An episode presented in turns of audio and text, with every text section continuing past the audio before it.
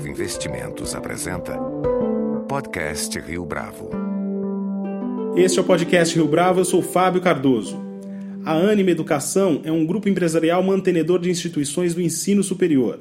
No portfólio da empresa estão instituições como a Universidade São Judas, a UniBH, a Unimonte, a UNA, além da HSM, voltada para educação executiva. O segmento do ensino superior no Brasil tem atraído muitos investidores nacionais e estrangeiros, mas em 2015 o setor foi severamente abalado pelo impacto da crise econômica e também pela decisão do governo em rever as regras referentes ao financiamento estudantil, o FIES. Para entender como uma das principais empresas desse segmento tem percebido o atual cenário, nosso entrevistado de hoje no podcast Rio Bravo é Daniel Castanho, o CEO da Anima Educação. Daniel, é um prazer tê-lo conosco aqui no podcast Rio Bravo. Prazer estar aqui com vocês, conversar com vocês, trocar um pouco de ideias sobre o setor educação e também sobre a Anima. Daniel, qual é a sua história com a educação? É uma história que se inicia necessariamente com a Anima? Na realidade, a minha história com a educação veio desde cedo. Meu pai, ele, ele tinha uma escola e eu estudei na escola dele, então eu costumo dizer que almoços e jantares na minha casa sempre a gente acabava escutando sobre educação e debatendo, enfim, cresci escutando sobre educação. Depois eu, eu, eu, eu, eu fui professor, né? comecei a dar aula particular de matemática, física e química, depois eu cheguei a dar aula também na, na faculdade de estatística, uh, e, e, e acabei indo trabalhar em outras áreas, mas educação sempre teve muito presente. Até que em 2003, 2002, 2003, a gente começou a analisar o cenário do setor no Brasil, acreditando que ele ia mudar é, de uma maneira muito, muito grande, né? seja pela sucessão, seja pela mudança das instituições de ensino, ou até mesmo no core business. E, e foi então que, que aí um grupo de, de amigos e também sócios, a gente já trabalhava junto em outras áreas, a área de internet, a reestruturação de empresa, foi que a gente assumiu a UNA em Belo Horizonte. Foi a que coube no nosso bolso. A nossa ideia era comprar então, uma, uma, uma instituição e depois, quem sabe, reestruturá-la e com, com esses recursos a gente ir comprando outras e tudo mais, mas sem ter nenhuma expectativa de ser um grupo é, grande, mas ser um grupo que fizesse a diferença onde ele estivesse. É, assim é que surge a Anima, efetivamente em 2003, e a gente sempre acreditou uh, que a gente deveria fazer o melhor que a gente pudesse fazer né, o melhor instituição de ensino que a gente pudesse fazer, ser a instituição de ensino particular mais aspiracional daquela região. E como é que foi essa trajetória de 2003 para cá? Como que a Anima está estruturada hoje? Quais são as características do grupo? Na verdade, a gente começa em 2003 estruturado totalmente com o propósito de, de salvar uma escola. Eu costumo dizer que a cultura é construída quando a gente tem integridade em relação ao propósito. Se você quer salvar uma escola, ao sair da sala, tem que apagar a luz. É isso? Então, mas depois disso e depois de você salvar essa escola. E aí, naquele momento, a gente, é, já crescendo, a gente já tinha adquirido a Unimonte também em Santos, estava na mesma situação é, complicada que a UNA estava. a gente passa a ter o desafio de, de, trabalhar como grupo, então criou lá a Central de Serviços Compartilhadas, porque daí duas já eram grupo. Né? Então, e a gente daí tinha o propósito de a segunda-feira de manhã tinha que ser melhor do que a sexta-feira à noite para todo mundo que trabalhasse conosco. Ou seja, ser um ambiente muito, muito bom, né? a gente valorizar essas pessoas e tudo mais. Depois, isso aí a gente acabou tendo sucesso também. Em 2009 a gente compra o UniBH em Belo Horizonte, uh, depois a HSM, né? passou a fazer parte do grupo, depois a gente abre capital e aí a gente também assumiu a São Judas. Né? Então hoje somos por volta de 90 mil alunos, uh, eh, 6 mil pessoas. Eu costumo dizer que temos quase 100 mil pessoas entre professores e alunos que eu nem sei mais quem aprende e quem ensina. É uma comunidade que acredita que hoje a gente trabalha para transformar o país pela educação. Esse é o grande propósito hoje da Anima, é para isso que a gente trabalha. Agora, a Anima é formada por quatro marcas. E você mencionou a UNA, a São Judas, a UniBH. São instituições diferentes, além da Unimonte. É, qual é o principal, qual é o maior desafio em lidar com é, instituições tão diferentes e preservar a mesma centralidade, o mesmo objetivo que você claro. descreveu no caso da Anima? Fábio, na verdade, que, como é que nós estruturamos? Eu acho que a principal coisa é você respeitar o DNA, respeitar a história daquela instituição. Né? Você imagina que é, é como um, um, pai tem vários filhos cada filho tem as suas características, apesar que você consegue reconhecer ou se, se reconhecer em todos eles. Tem características em comum. A gente tem princípios em comum, valores, uh, e a gente tem um, toda um, uma área uh, que a gente chama que é o, seja não só o back-office, mas também toda uma área de pesquisa e desenvolvimento, seja na área acadêmica, na área de marketing, na área de gestão de pessoas, ou mesmo na área financeira, uh, que a gente busca as melhores práticas. Então, as melhores práticas são compartilhadas. Né? E isso é uma coisa muito boa. Quer dizer, então, o que a UNA faz de melhor, ela acaba compartilhando para as outras. UniBH a mesma coisa, a Unimonte a mesma coisa, a São Judas, enfim. Então, quando você tem um portfólio de, de instituições onde cada uma tem algo é, muito bom e que você consegue, de alguma maneira, é, ultrapassar aquela instituição e esparramar para que todas as instituições acabam sendo beneficiadas por aquelas melhores práticas, né? Você tem um lugar muito enriquecedor. E assim, isso que a gente busca, inclusive, para o futuro. Instituições que tenham marcas regionais que possam ser marcas, as melhores marcas daquela região, né? marcas aspiracionais, que tenham um time muito bom, que tenha a estrutura também muito boa e mais do que isso, que eles saibam fazer alguma coisa melhor do que a gente. Porque se souberem fazer alguma coisa melhor que a gente, o, todo o grupo, todas as instituições também serão enriquecidas. Então, o grande desafio é mais do que marcas. É mais do que a gente tem um conjunto de marcas. A gente tem um conjunto de instituições distintas, cada uma com o seu DNA, mas todas têm algo em comum. E qual é a posição da Anime em relação ao ensino à distância? A gente está vivendo um cenário de transição em relação à sala de aula, às práticas de sala de aula, e o ensino à distância surge como uma fronteira a ser bastante explorada no país. Qual é a posição da Anime em relação a isso?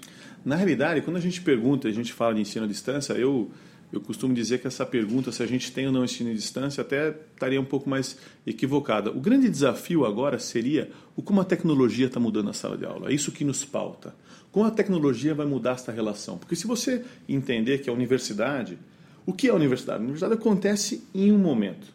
Ela acontece na relação do professor-aluno dentro do espaço de aprendizado que não necessariamente tem que ser a sala de aula. Esse momento tem que ser o estado da arte. O desafio que a gente tem hoje, hoje a tecnologia, ela só foi utilizada sem mudar a grande estrutura, sem quebrar aquele o estereótipo da instituição de ensino, sem mudar a relação do professor-aluno. Ainda a tecnologia é utilizada para delivery conteúdo, para entregar conteúdo. E a universidade tem que ser muito mais do que isso. A universidade tem que ser. Essa relação é um momento tão nobre que a gente não pode desperdiçá-lo em, em ler um PowerPoint ou entregar alguma coisa que o aluno pudesse fazer na casa dele ou de maneira com a tecnologia, ou ler um livro, ou buscar em outros lugares. Então, a sala de aula tem que ser o lugar da inspiração, da provocação, de dar o significado para aquele conteúdo que ele pode ter hoje em qualquer lugar. Então, a universidade ela tem que mudar radicalmente, e a grande discussão é como a tecnologia vai mudar essa relação. Esse é o grande desafio que a gente tem hoje. Então, a universidade hoje, para você ter uma ideia, ela tem a arrogância de dizer o que você precisa. Você chega lá e fala, olha, eu quero fazer administração. Independente do que você é, e muito menos onde você quer chegar, aquele curso é o mesmo. Eu falo que a universidade ela tem que ser hoje customizada dentro do coletivo e isso a gente consegue fazer através da tecnologia. Então, cada aluno que chega lá, quando o Fábio chega lá para estudar algum curso que ele queira fazer, independentemente, a primeira pergunta é quem você é, que competências você tem e depois onde você quer chegar. E aí você tem esses quatro anos para você aproveitar. O currículo hoje tem que ser fix, flex and free. Quer dizer, parte você pode escolher dentro do que onde você quer desenvolver. Esta é a universidade né? e não essa daqui que está hoje. Então a gente tem que deixar de ser um lugar de transmitir conteúdo para ser um lugar de efetivo aprendizado, onde as pessoas entrem é, lá e saiam muito melhores do que ela entrou. Cada minuto, eu costumo dizer, se a universidade tivesse um indicador, deveria ser aprendizagem por hora. Esse é o grande indicador da universidade, o quanto as pessoas efetivamente estão aprendendo no tempo que elas estão lá. Você mencionou, Daniel, agora há pouco, a relação aluno-professor, ou professor-aluno. É, e os professores, eles muitas vezes representam um ponto de resistência tá, em relação às mudanças. É, você enfrentou algum tipo de resistência nesse sentido? Como foi a sua experiência com a Anima e nessas instituições? É, para nós, né, meu professor é a peça fundamental desse processo. Né? Então, é, eu já escutei até de uma maneira quase assustadora é, em algumas outras ocasiões que não, que o professor ele é commodity, que o que importa é o conteúdo, e eu estou ali sistematizando o conteúdo, entregando o conteúdo, e aí se, se entrega ele de uma maneira mais simples, através de uma apostila, de uma maneira mais sofisticada, através de um tablet. Mas o conteúdo é o grande lugar de você, enfim, a universidade está estruturada dentro do conteúdo. A gente acredita exatamente no oposto. A universidade tem que estar estruturada dentro do professor. O professor é que é o grande artífice dessa mudança é, dos alunos. Né? Ele é o grande tutor, ele é o grande mentor, ele é o coaching dos alunos para que o aluno possa desenvolver a trajetória de vida dele. Quer dizer, então, essa é uma grande diferença. O professor ele não está lá para dar a matéria que ele, professor, queira dar. Ele está lá para ser um inspirador, um provocador, para dar significado, para que o aluno possa desenvolver a trajetória do próprio aluno. Então, para nós, o professor é peça fundamental, a gente não só na, no, no recrutamento, na seleção dos professores, e por isso é que para nós é muito importante, não sei se eu, se eu, cheguei a mencionar, mas a gente é o único grupo do Brasil a estar entre as melhores empresas para trabalhar pelo Great Place to Work. Né? Então a gente está já há cinco anos no Great Place to Work, única universidade. É, porque para nós é muito importante esse ambiente onde a gente valoriza o professor, né, onde o professor é realmente o pilar fundamental. A gente sofre resistências, todo mundo tem aquela resistência ao mudar, né, mas quando você cria um ambiente muito aberto, onde ele sabe que ele é valorizado, ele pode expressar, pode dar as ideias, e ao mesmo tempo a gente vai escutar e vai trazer tudo o que a gente acredita que tem de melhor, de mais tecnologia. Então, você tem um processo de capacitação do professor em todas as, o repertório metodológico dele tem que ser ampliado, né? não só aula expositiva, mas utilizando storytelling na aula expositiva, como é que ele aplica uma dinâmica de grupo, um estudo de caso. E do outro lado, você ajuda o professor com um repertório todo de conteúdo, para que ele possa ampliar, então, pegar aqueles conteúdos e ajudar dentro desse processo de transmitir esse conteúdo para os alunos. É isso. Então tem um processo de seleção, um ambiente muito favorável, no qual o professor é a peça mais valorizada dentro da instituição, né? e depois você tem todo um processo de capacitação contínua e permanente, onde a avaliação não é um processo punitivo, a avaliação é um processo de feedback, é um processo construtivo, onde ninguém tem medo de ser avaliado para entender as suas deficiências, para que possa então evoluir e se tornar um melhor professor. Isso tanto para os professores quanto para os alunos. Exatamente. Né? Eu costumo dizer que acho que a gente tem um desafio muito grande agora, e eh, eu acho que esse desafio não, não se restringe só à Anima, como uma instituição de ensino. Se, quem sabe seja um desafio de todas as empresas.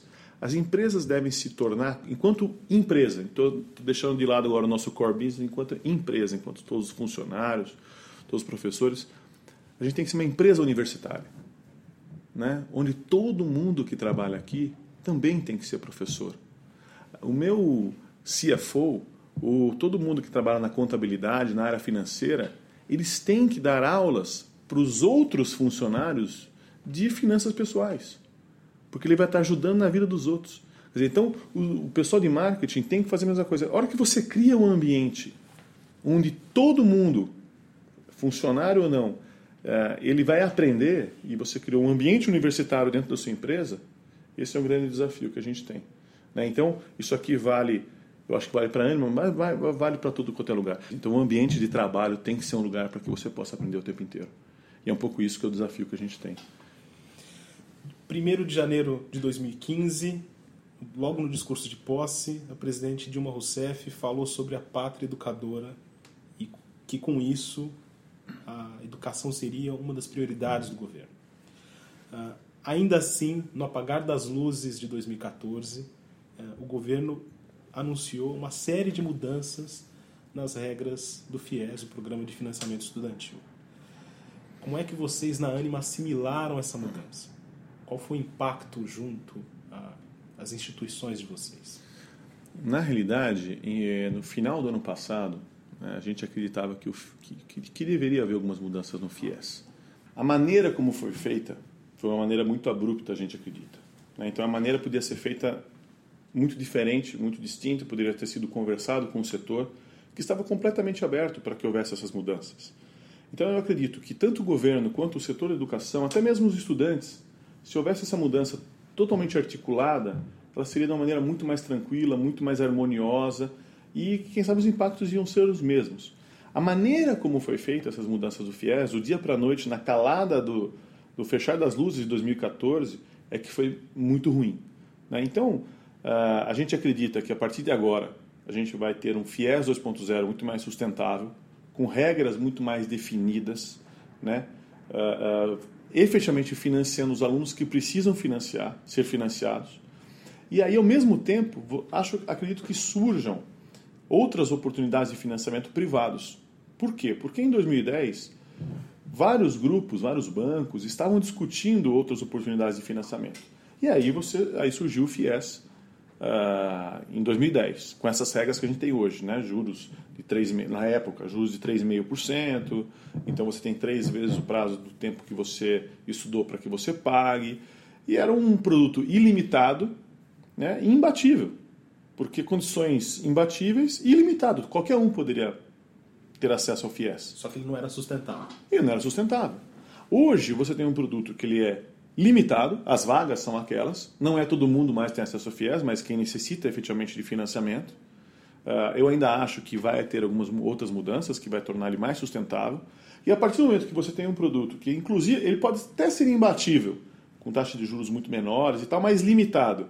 E aí você permite que outros bancos, outras instituições privadas criem as suas estruturas de financiamento estudantil. E eu acho que esse que será o mix do país. Né? Então, o aluno, para ter acesso à educação superior, ele vai poder tanto em uma universidade pública, como ter acesso ao ProUni, né, que também são as vagas da universidade privada, como ter acesso ao financiamento do governo, como também financiamento privado. Essa será a estrutura de acesso que eu acredito que deve ser desenhada nos próximos 12 meses.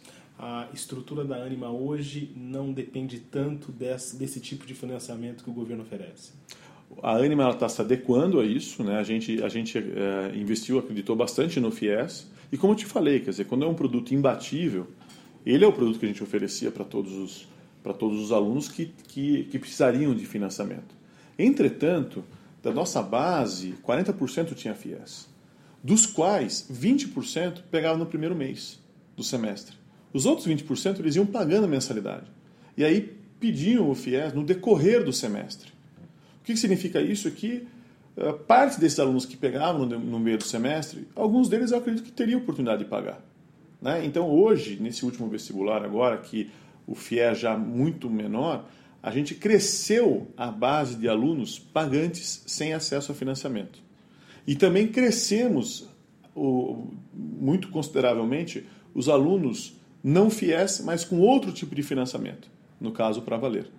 Né? Então, o mix nosso será certamente alunos pagando, né? uma base maior do que a que a gente tem hoje, que tenham condições de pagar, financiamento estudantil, é, o FIES mesmo, tem, tem o ProUni, evidentemente, e também outro tipo de financiamento, que no caso hoje o que existe no Brasil é o para valer, e acredito que vão surgir outras oportunidades. E nós mesmos, internamente, a gente criou toda uma estrutura, a gente, digamos assim, a gente reativou uma estrutura que tínhamos em 2010, uh, eh, que era para considerar, para dar acesso aos alunos. Né? E aí ajudá-los a buscar financiamento, a estruturar a própria vida pessoal dele financeira. E a gente então redesenhou isso e passa a funcionar novamente a partir agora desse semestre. O que você pensa, Daniel, a respeito dos métodos de avaliação de ensino superior, mais espe especificamente do ENAD e da visita em loco? Desde que o processo de avaliação seja um processo de crescimento, né? enfim, é um feedback que você tem para que você possa entender onde você precisa melhorar, onde você precisa piorar. Ele não é avaliação efetivamente pela avaliação para que você tenha uma nota no final. O ENAD ele é válido, assim como as, as questões de avaliação em loco, Uh, eu, eu, agora, ele é definido pelo, por um mantenedor. Né? Quem é o mantenedor? É o governo, que ele tem as universidades públicas. Independentemente se de qualquer coisa, se eu fosse o, a pessoa que iria criar os critérios de avaliação, certamente a UNA, a UNBH, a Unimonte, a São Judas iam ser as melhores do Brasil. Né? Não porque eu ia puxar a sardinha para o nosso lado, simplesmente porque são os critérios que eu acredito que são os que devem ser mais valorizados. Então, o ENAD, enfim, todos os indicadores hoje que são criados pelo governo, eles têm um peso muito grande uh, em relação ao mestrado, à pesquisa, ao doutorado, vários pontos fortes das universidades, das universidades públicas. Até por conta disso, as universidades públicas, não é só por conta disso, mas esse também é um dos motivos, várias delas, várias federais e tudo mais, são consideradas muito boas. E as privadas, teoricamente, muito piores, por conta de, inclusive, desses critérios, que não necessariamente eles são os únicos critérios. Mas você tem outros critérios. Você tem o critério da, da o indicador de avaliação dos próprios alunos, do próprio mercado, né, como que as, os, as pessoas de RH das empresas, como que eles avaliam os nossos ex-alunos, as competências efetivamente que os nossos ex-alunos tenham. E, inclusive, saiu agora no, um, no último. A gente recebe, por exemplo, os alunos de ProUni, teoricamente, com uma nota me, menor do que os alunos das, das federais. Que o cara vai lá, faz a primeira federal, depois ele escolhe o ProUni. Entretanto, o nosso ENAD ele foi melhor do que dessas mesmas federais, desses alunos de ProUni. O que eu posso concluir é que a gente está agregando muito valor para os alunos que aqui chegam. Para a gente encerrar, Daniel, quais são os próximos passos da Anime Educação? Quais são os projetos para 2016 que você pode compartilhar conosco? Fábio, na verdade houve um amadurecimento da sociedade como um todo nos últimos 10, 15 anos. Pessoas que antes nunca imaginavam ir para o ensino superior, ou estudar, ou fazer uma universidade, hoje têm isso como um direito adquirido. Né? E elas agora procuram algo que não é só ir para a universidade e ter um diploma. Mas que diploma? Qual diploma você vai ter? O quanto esse diploma é reconhecido pelo mercado de trabalho? Ou quanto aquela universidade está efetivamente agregando valor? Quanto você entrou, é, quanto você saiu melhor do que você entrou dentro daquela universidade? É, então, a gente está muito bem posicionado, a gente tem é, referência, não só marcas reconhecidas pelas, por todo o mercado de trabalho, que pelas pessoas de recursos humanos das empresas, mas também pela satisfação dos próprios alunos, as próprias, as próprias métricas do MEC. Né? Então, a gente tem métricas muito, muito elevadas, é, um reconhecimento muito grande também pelo MEC, e isso faz com que a gente hoje esteja muito bem posicionado para essa nova onda. Não é só aquela primeira onda de ingressar na universidade ou fazer a universidade ou ter um diploma. Hoje a gente entra num, num período muito mais maduro, onde esse diploma tem que fazer sentido, né? ele tem que alavancar o seu grau de empregabilidade, trabalhabilidade, desenvolver mais as suas competências. Então, dentro desse critério, a gente está muito bem posicionado. Além disso, a gente acredita que o core business tem que mudar e está mudando de uma maneira uh, drástica, a gente já, já comentou sobre isso. Quer dizer, não é só entregar conteúdo, você tem que realmente formar esse aluno.